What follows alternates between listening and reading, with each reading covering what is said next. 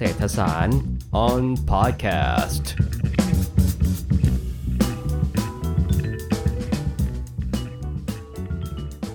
มื่อวันที่สิบเอ็ดตุลาคมที่ผ่านมานะครับคณะกรรมการพิจารณารางวัลโนเบลสาขาเศรษฐศาสตร์ได้ประกาศว่านักเศรษฐศาสตร์ที่ได้รับรางวัลโนเบลในปีสองพันยี่สิบเอ็ดนี้นะครับประกอบไปด้วยนักเศรษฐศาสตร์สามท่านนั่นก็คือเดวิดคาร์ด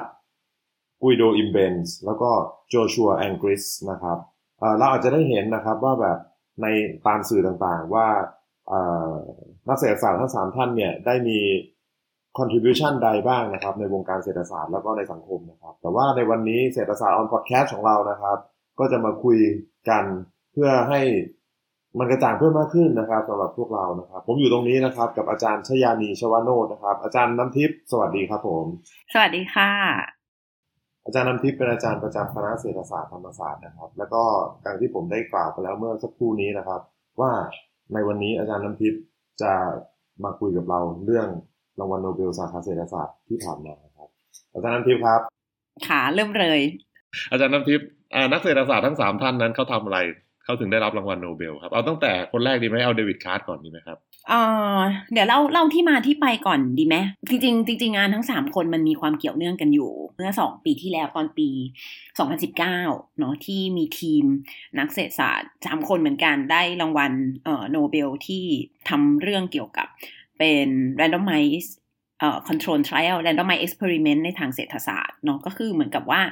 ปกติอะเวลาเราต้องการที่จะหาคำตอบว่าอะไรเป็นเหตุอะไรเป็นผลน่ะถ้าในทางวิทยาศาสตร์มันก็คือต้องทำทำในห้องทดลองคือเหมือนกับเราสามารถควบคุมปัจจัยภายนอกทั้งหมดได้แล้วก็มีสิ่งที่ต่างกันก็คือ intervention หรือถ้าในทางอะไรนะทางการแพทย์หรืออย่างอย่างที่เอ่อทุกวันนี้ที่เราได้ยินข่าวกันบ่อยมากก็คือเรื่องของวัคซีนเนาะก็คืออย่างสมมติว่าคนที่ได้วัคซีนตัวจริงกับอ่าวัคซีนที่อาจจะเป็น placebo ซึ่งคนไข้ก็จะไม่รู้ว่าตัวเองได้แบบตัวไหนอ่าแต่ทีนี้ก็คือเอ่อความแตกต่างอะไรนะความแตกต่างในห้องทดลองก็คือมันก็จะต่างกันแค่อ่าวัคซีนคือคนที่ได้วัคซีนกับคนที่ไม่ได้วัคซีนใช่ไหมคะแต่ทีนี้ก็คือคุณลักษณะอื่นๆของของของคนทั้งสองกลุ่มเนี่ยก็มันจะต้อง randomize ก็คือมันจะต้องมีลักษณะที่เหมือนกันง่ายๆคือเขาจะ randomize ให้ว่าใครจะได้วัคซีนใครจะไม่ได้วัคซีนเพราะฉะนั้นเนี่ย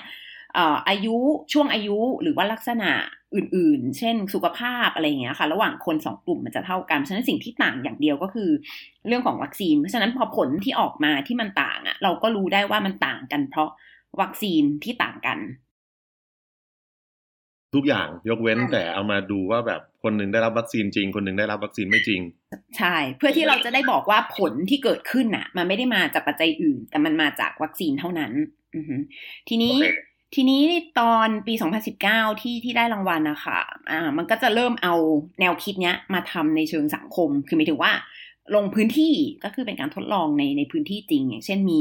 โครงการที่ให้ในเรื่องของสมมติว่าเรื่องเอ่อ bed net ก็คือหมายถึงว่าเป็นเรื่องเอ่อตัวมุ้งให้มุ้งกันยุงอย่างเงี้ยค่ะแล้วก็จะดูผลว่ามันช่วยลดมาลาเรีย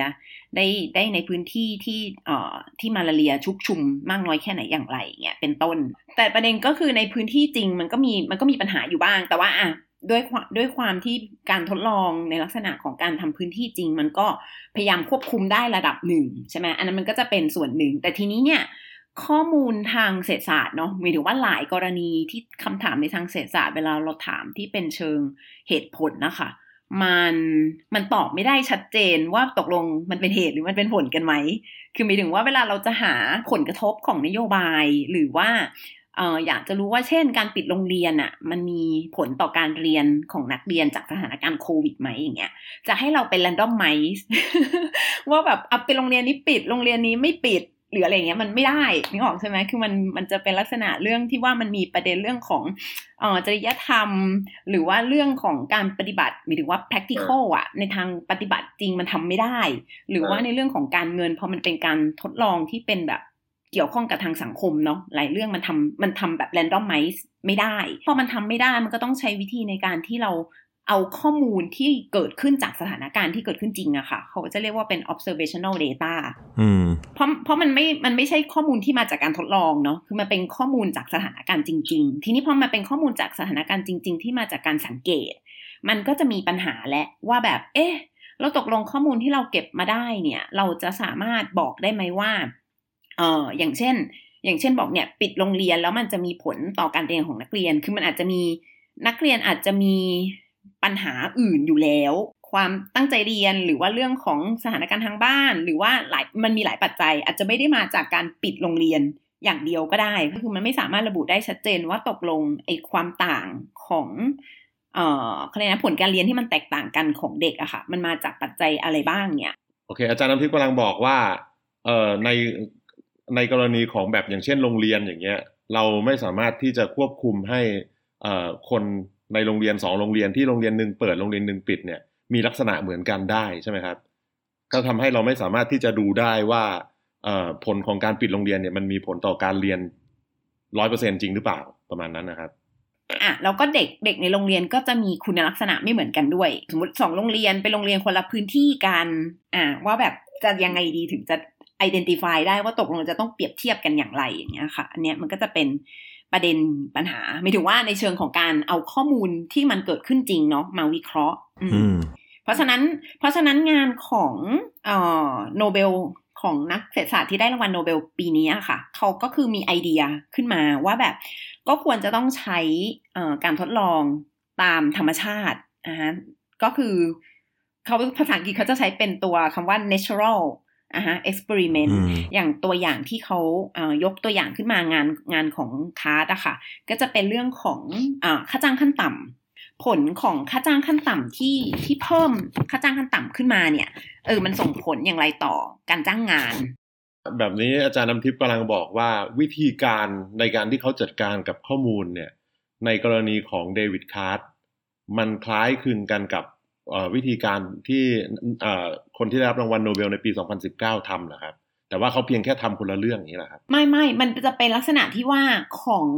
ปีสองพันสิบเก้าเนี่ยมันเป็นการดีไซน์ตัวการทดลองลงไปในพื้นที่เราสุ่มว่าใครจะได้รับนโยบายเขาเลยนะใครจะเข้าโครงการกับใครจะไม่เข้าร่วมโครงการแต่ว่าของเดวิดเดวิดคาร์ดอะค่ะก็คือเนื่องจากมันไม่ได้เป็นการทดลองที่แบบมีการออกแบบแต่มันเป็นเหมือนใช้สิ่งที่มันเกิดขึ้นจากนโยบายที่มีการเปลี่ยนแปลงอ่ะฮะแล้วหาช่องในการที่จะเทียบว่าจุดไหนจะเป็น treatment จุดไหนจะเป็น control group ก็คืออย่างอย่างกรณีของ minimum wage เนี่ยค่ะก็คือว่าเอ่อวิธีเขากับที่วิธีที่เขาใช้ก็คือเนาะเขาเขาใช้ตัวอย่างตอนเอ่อปีหนึ่งพันเก้าร้อยเก้าสิบเนาะสถานการณ์ก็คือว่ามันมีการเพิ่มขึ้นของค่าจ้างขั้นต่ำในนิวเจอร์ซีย์อ่าในขณะที่ทางเพนซิลเวเนียคือนิวเจอร์ซีย์กับเพนซิลเวเนียมันติดกันเนาะมันเป็นสองรัฐที่อยู่ติดกันทีเนี้ยเพนซิลเวเนียยังไม่ขึ้นค่าจ้างขั้นต่ำเพราะฉะนั้นมันก็มีลักษณะอันเนี้ยค่ะมันมีลักษณะเหมือนกับเป็น natural experiment เนาะก็คือคือมันเกิดขึ้นโดยธรรมชาติอะหมายถึงว่ามันนโยบายมันเปลี่ยนอ่ะฮะแต่ว่าพื้นที่หนึ่งอ่าเปลี่ยนไปแล้วอีกพื้นพื้นที่หนึ่งที่เปลี่ยนไปแล้วเนี่ยเราก็มองมันเป็น treatmentก็คือหมายถึงว่ามองเป็นกลุ่มทดลองเนาะในขณะที่พื้นที่อีกพื้นที่หนึ่งที่เป็นเพนซิลเวเนียเนี่ยแล้วเขาก็เลือกเป็นฝั่งตะวันออกของเพนซิลเวเนียที่อยู่ติดกับนิวเจอร์ซีย์ด้วยอยู่ใกล้กันใช่ที่อยู่ใกล้กันเพราะว่าอะไรเพราะว่าอย่างที่บอกอะค่ะเวลาเราจะหากลุ่มทรีทเมนต์ก็กลุ่มควบคุมเนาะสิ่งที่ต่างกันก็ควรจะต่างกันแค่ว่าพื้นที่ที่หนึ่งเนี่ยมีนโยบายขึ้นค่าจ้างขั้นต่ำแล้วใช่ไหมอีกพื้นที่หนึ่งยังไม่ต่างแต่ว่าปัจจัยอื่นๆที่เหลือควรจะเหมือนเหมือนกันคือในระหว่างนิวเจอร์ซีย์กับเพนซิลเวเนียควรจะไม่ต่างกันอย่างมีนัยสำคัญพูดง่ายก็คือเขาก็มองว่าพอพื้นที่มันติดกันเนาะตลาดแรงงานในในละแวกเดียวกันเนี้ยมันก็จะมีลักษณะต่างๆใกล้เคียงกันปัจจัยทางเศรษฐกิจอื่นๆก็น่าจะคล้ายๆกันเพราะฉะนั้นสิ่งที่ต่างกันก็คืออย่างที่บอกมันก็มีแค่ตัวการเพิ่มขึ้นของค่าแรงขั้นต่ำในนิวเจอร์ซีย์ที่มันต่างกันเท่านั้นเพราะฉะนั้นพอเขาดูความต่างอันนี้ค่ะเราก็มาดูว่าผลมันทำให้จำนวนลูกจ้างในนิวเจอร์ซีย์เนี่ยต่างออกไปจากจำนวนลูกจ้างในเพนซิลเวเนียหรือเปล่าหรือว่ามันมันกระทบต่อการจ้างงานในพื้นที่หรือเปล่าอะไรทำนองนี้ซึ่งผลก็ออกมาก็คือแบบไม่ต่างเพราะฉะนั้นเขาก็เลยสรุปว่าเหมือนกับว่าไอ้ตัวมินิมัมเวจที่เพิ่มขึ้นเนาะมันไม่ได้มันไม่ได้มีผลกระทบต่อการจ้างงานมากนักแล้วเขาก็ทำการทดลองมาหลายไม่ใช่ทำการทดลองสิเขาเรียกนะลองทดลองกับในหลายๆสถานการณ์แต่ว่าก็คือวิธีก็คือใช้คล้ายๆกันผลกระทบด้านลบของไอ้การขึ้นค่าจ้างขั้นต่ำอ่ะมันน้อยมากคือมันเป็นวิธีในการที่จะเขาเรียกนะต้องหามันต้องดูบริบทอ่ะคือคือเราว่าความความเขาเรียกว่าอะไรดี ความสวยงาม ของของไอเดียของของคาร์ดอะก็คือว่าเราต้องดูบริบทของแบบสถานการณ์ที่มันเกิดขึ้นน่ะว่าว่าเอ่อถ้าจะวัดอ่ะผลกระทบของบางสิ่งบางอย่างอะค่ะว่ามันเป็นเหตุเป็นผลกันไหมเนี่ยมันก็คือจะต้องต้องดูหลายองค์ประกอบอะเพื่อที่จะเพื่อที่จะหาพื้นที่ใช่ไหมหรือว่าหาสถานการณ์ที่มันสามารถเอาไปตอบคำถามได้อืมอาจารย์น้ำทิพย์กำลังบอกว่าคือสิ่งที่เขาทำแล้วเขาได้รางวัลเนี่ยจริงๆแล้วมันไม่ใช่มันไม่ใช่ว่าการที่เขาเจอว่าการขึ้นค่าจ้างขั้นต่ำไม่ได้ทำให้การจ้างงานลดลงใช่ไหมครับแต่มันคือวิธีการในการจัดการกับข้อมูลที่เขามีในการเลือกตัวอย่างใช่ไหมครับในการดีไซน์ในการที่จะใช้รวบรวมข้อมูลมาแล้วก็เอามาใช้ในการที่จะสรุปว่าแบบผลที่เราได้มาเป็นอย่างไรใช่ไหมครับผมใช่ใช่ใช่เลยก็คือก็คือเหมือนกับมันต้องหาบริบทเนาะว่าแบบกรณีไหนที่จะทำอะไรคะที่ที่เหมาะสมในการที่จะทดสอบเอ่อตัวนโยบายหรือการเปลี่ยนแปลงอะไรบางอย่างเพื่อให้เห็นเหตุแล้วก็ผลที่มันจะเกิดขึ้นที่มันจะเชื่อมโยงได้โอเคเอ่อผู้ฟังอาจจะยังไม่ทราบนะครับแต่บางท่านอาจจะทราบแล้วนะครับว่าเอ่อโนเบลในปีสองพันยี่สิบเอ็ดเนี่ยเขาแบ่งครึ่งก่อนนะครับครึ่งนึงเนี่ยเป็นของเดวิดคาร์ดอีกครึ่งนึงเนี่ยคือของโจชัวแองกริสกับของกุยโดอิมเบนเนี่ยเป็นอีกเรื่องหนึ่งนะครับซึ่งผมไม่โดยเท่าที่ผมมีความรู้ผมไม่มั่นใจว่ามีความเหมือนกันหรือคล้ายเอ่อต่างกันกับเดวิดคาร์ดมากมากมากน้อยเพียงไรนะครับอาจารย์น้ำทิพย์พอจะเล่าให้เราฟังได้ไหมครับว่า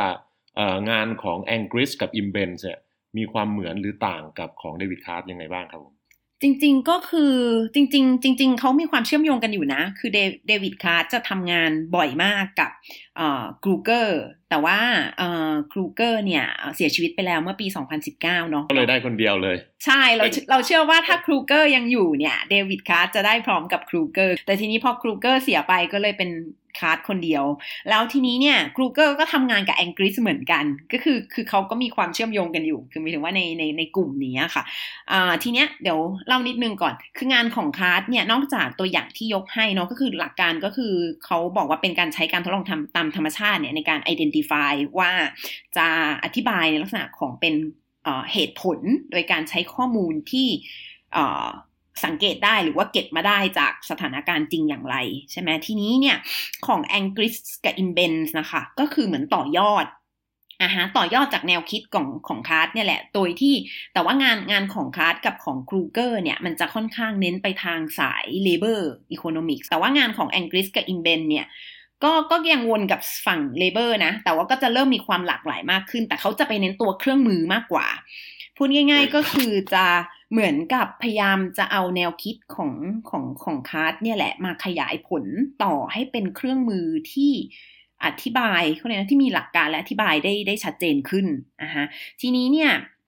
ทีนี้พอมาพูดถึงเรื่องเครื่องมืออันนี้มันก็จะแอบแอบแอบเป็นอีโคโนเมตริกนิดนึงเนาะเป็นเศรษฐเศรษฐมิตินิดนึงแต่จะพยายามจะพยายามเล่าให้ไม่เทคนิคเกินไปถ้าถ้าในทางเศรษฐศาสตร์อะค่ะจริงๆมันมีไอเดียเรื่องของเอ่อการใช้ตัวแปรเครื่องมืออ่าฮะภาษาอังกฤษเขาจะเรียกว่าเป็น instrumental variables อ่าฮะก็คือเป็นเป็นตัวแปรเครื่องมือซึ่งอ่าหลักการก็คือว่าเหมือนเรามองตัวแปรเครื่องมือเนี่ยเป็นตัวแปรภายนอกใช่ไหมซึ่งมาสัมพันธ์กับเอาเรียกตัวแปรเครื่องมือว่าเป็นตัวแปร Z แล้วกันเนาะ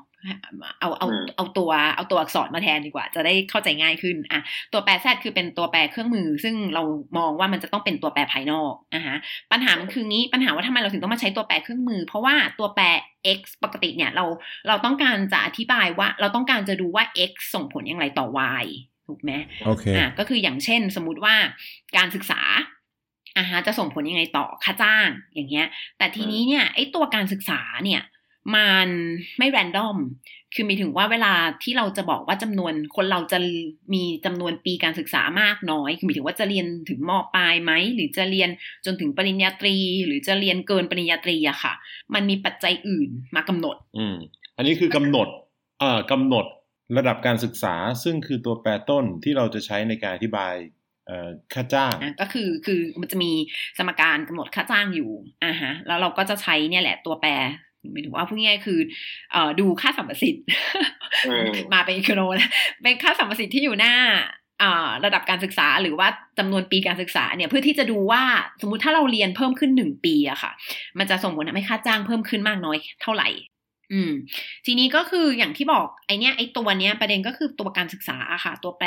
ตัวแปรการศึกษาถ้าเราจะอธิบายเป็น causal effect อะคือคือตัวแปรการศึกษามันไม่ random และมันไม่ random ในที่คือมันไม่ได้เกิดจากการสุ่มมันมันมีปัจจัยอื่นมากำหนดอย่างเช่นสมมติว่าเอ่อความสามารถของเราถ้าเราถ้าเรามีความสามารถที่จะเรียนต่อเขาเรียกนะที่จะเรียนในระดับสูงๆได้เราก็อาจจะเรียนสูงใช่ไหมหรือว่าแบ็คกราวด์ของครอบครัวหมายถึงว่าครอบครัวมีฐานะดีสามารถส่งลูกเรียนต่อได้อ่ะเราก็จะเรียนได้สูงขึ้นอย่างนี้เป็นต้นเพราะฉะนั้นมันมีหลายปัจจัยที่มากำหนดว่าเราจะเรียนจบได้ถึงระดับไหนนะฮะซึ่งก็จะเป็นส่งผลต่อรายได้ซึ่งอันเนี้ยพอตัวแปร x เนาะก็คือไอตัวแปรการศึกษาเนี่ยมันมันไม่เป็น exogenous นะฮะมันไม่มันไม่ใช่เป็นตัวแปรภายนอกที่ที่ random อะที่สุ่มเพราะฉะนั้นมันก็เลยไอเดียมันก็คือต้องหาตัวแปรเครื่องมือมาช่วยโดยที่ตัวแปรเครื่องมือเนี่ยตัวแปร z เนี่ยก็จะต้องสัมพันธ์กับการศึกษา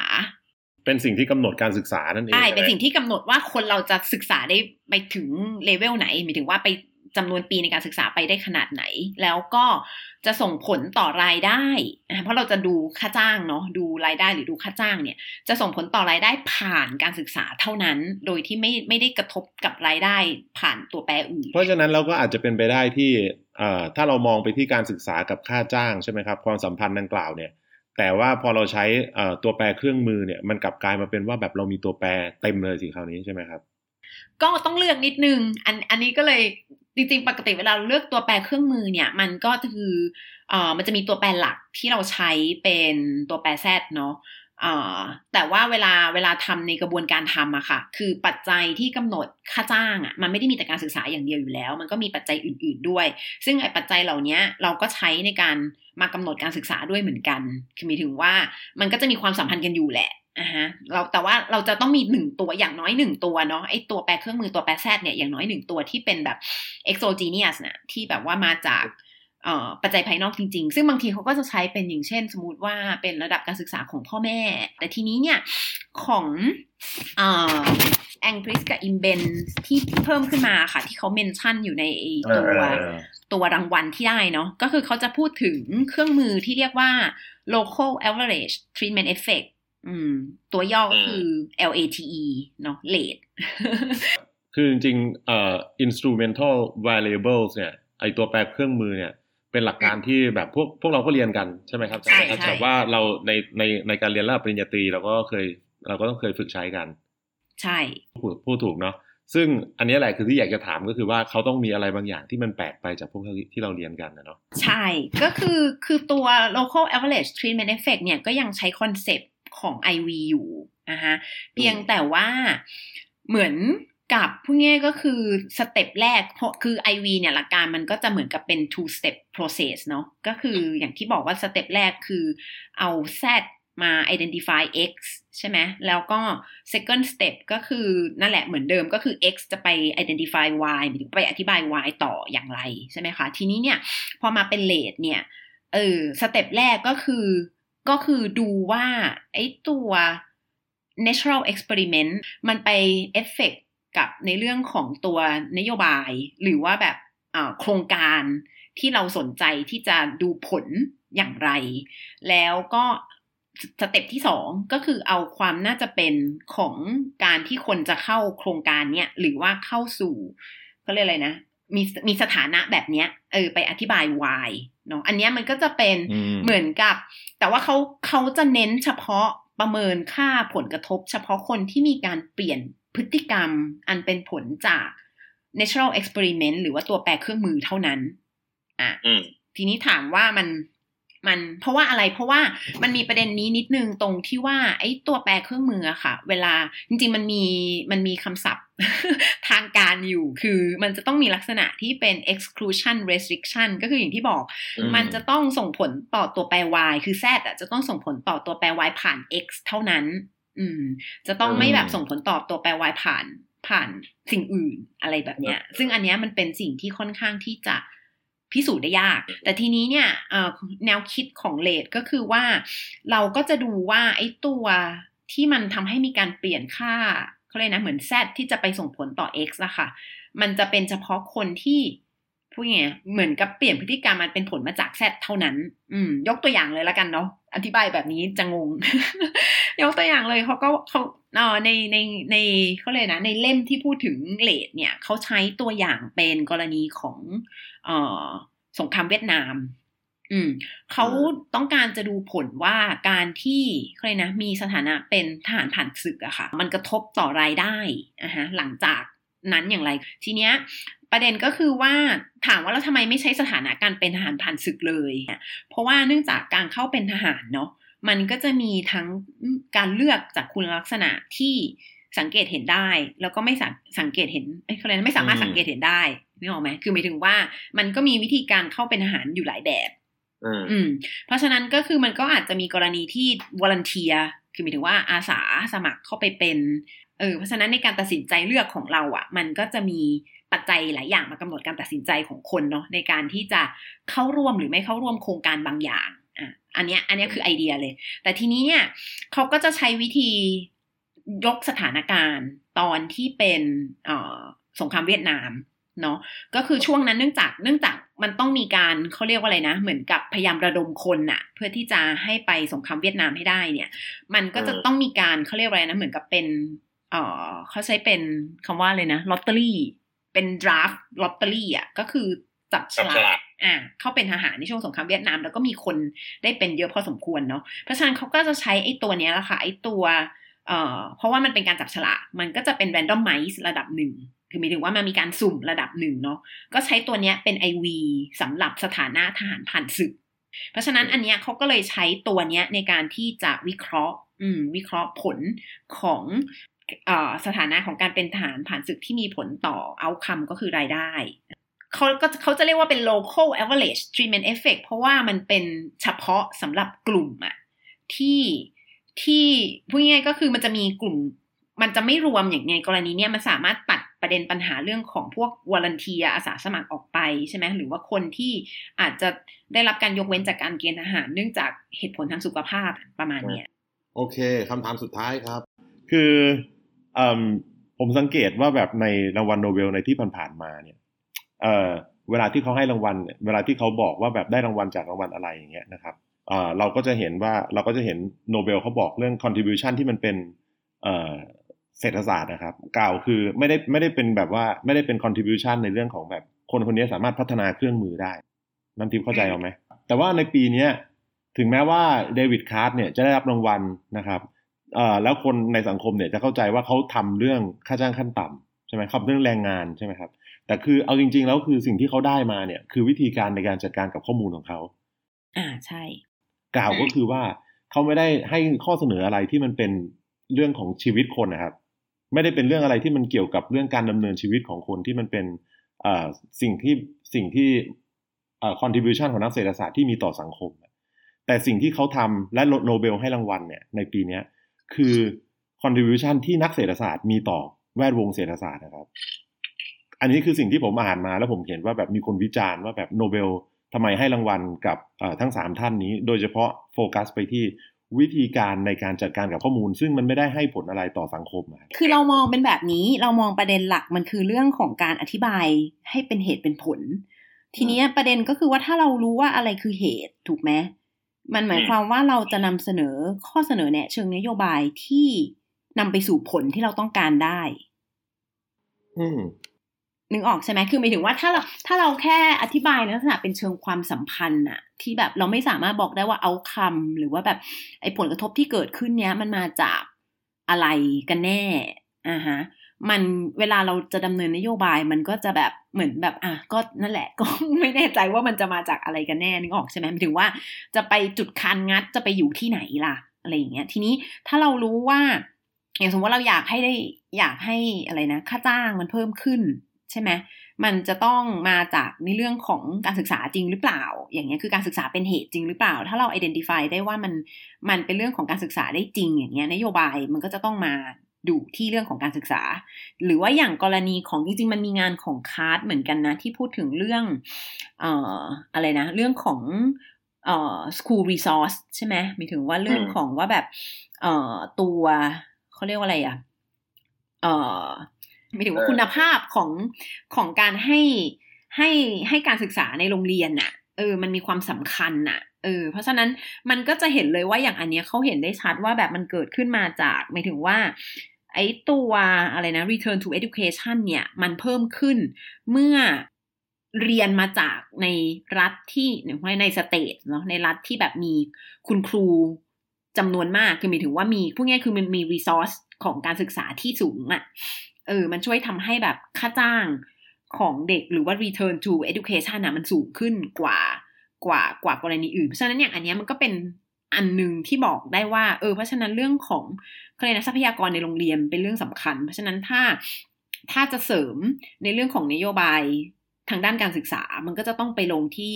resource ในโรงเรียนหรือเปล่าอย่างเงี้ยเพราะเราเห็นเหตุไงคือเราอธิบายที่เป็นเหตุผลได้เพราะฉะนั้นพอเรารู้เหตุเราก็สามารถที่จะดำเนินนโยบายให้มันตรงจุดได้มากขึ้นอืมโอเคกล่าวก็คือว่าอาจารย์น้ำทิพย์บอกว่าถึงแม้ว่ารางวัลโนเบลในปีนี้จะให้กับผลงานในการจัดการกับข้อมูลของนักเศรษฐศาสตร์แต่อาจารย์น้ำทิพย์ก็บอกว่านี่ก็เป็น contribution ที่มีความหมายในแง่ที่คนอื่นเอาไปใช้ก็สามารถบอกได้ว่าอะไรคือเหตุและอะไรคือผลที่ชัดเจนนั่นเองใช่ไหมครับใช่เพราะว่าจริงๆอย่างงานของแองกริสกับอิมเบนส์นะคะเขาก็พูดถึงเหมือนกันนะว่าแบบเอาไปใช้ไม่ใช่แค่ในทางเศรษฐศาสตร์นะหมายถึงว่าในการในในทางรัฐศาสตร์หรือว่าในเนี่ยในเรื่องของการทำคลินิกอ่ะคืออย่างที่บอกว่าเอ่อไอเดียไอเดียของไอตัว local average treatment effect เนาะที่ใช้ตัวแปรเครื่องมือเนี่ยเข้ามามาผสมกันด้วยเนี่ยมันมันใช้ในกรณีที่เป็นการทดลองทั่วไปได้ด้วยใช่เรา okay. เราก็เลยมองว่ามันไม่ได้หมายความว่าเครื่องมือมันจะไม่ได้ contribute กับเขาเรียกนะชีวิตน่ะคือหมายถึงว่าเออมันมันอาจจะไม่ใช่เป็นในเชิงของแนวคิดแต่ว่าในโลกที่เราอยู่ในยุคของข้อมูลข่าวสารเนาะหมายถึงว่าเรามีข้อมูลเป็นหลักถูกไหมแล้วเราข้อมูลที่มันออกมาอย่างเงี้ยการที่เราจะ identify ข้อมูลให้มันเห็นความเป็นเหตุเป็นผลได้เนี่ยมันก็เป็นอะไรที่มันทำให้เราเขาเลยนะเอาไปใช้ในการกำหนดนโยบายได้ดีขึ้นอืมโอเคและนั่นแหละครับคือเศรษฐศาสตร์ on podcast ในในคลิปนี้ขอบคุณอาจารย์ชยานีมากนะครับอาจารย์น้ำทิพย์ขอบคุณมากนะครับค่ะขอบคุณค่ะหวังว่าจะเขาเรียกนะเป็นประโยชน์บ้างไม่มากก็น้อยยังไงก็ขอบคุณอาจารย์น้ำทิพย์มากนะครับแล้วก็ขอบคุณท่านผู้ฟังด้วยที่ฟังอยู่กับเรามาจนกระทั่งถึงจบคลิปนะครับยังไงพวกเราฝากติดตามเศรษฐศาสตร์ออนพอดแคสต์ของพวกเราในคลิปถัดไปด้วยนะครับขอบคุณมากครับ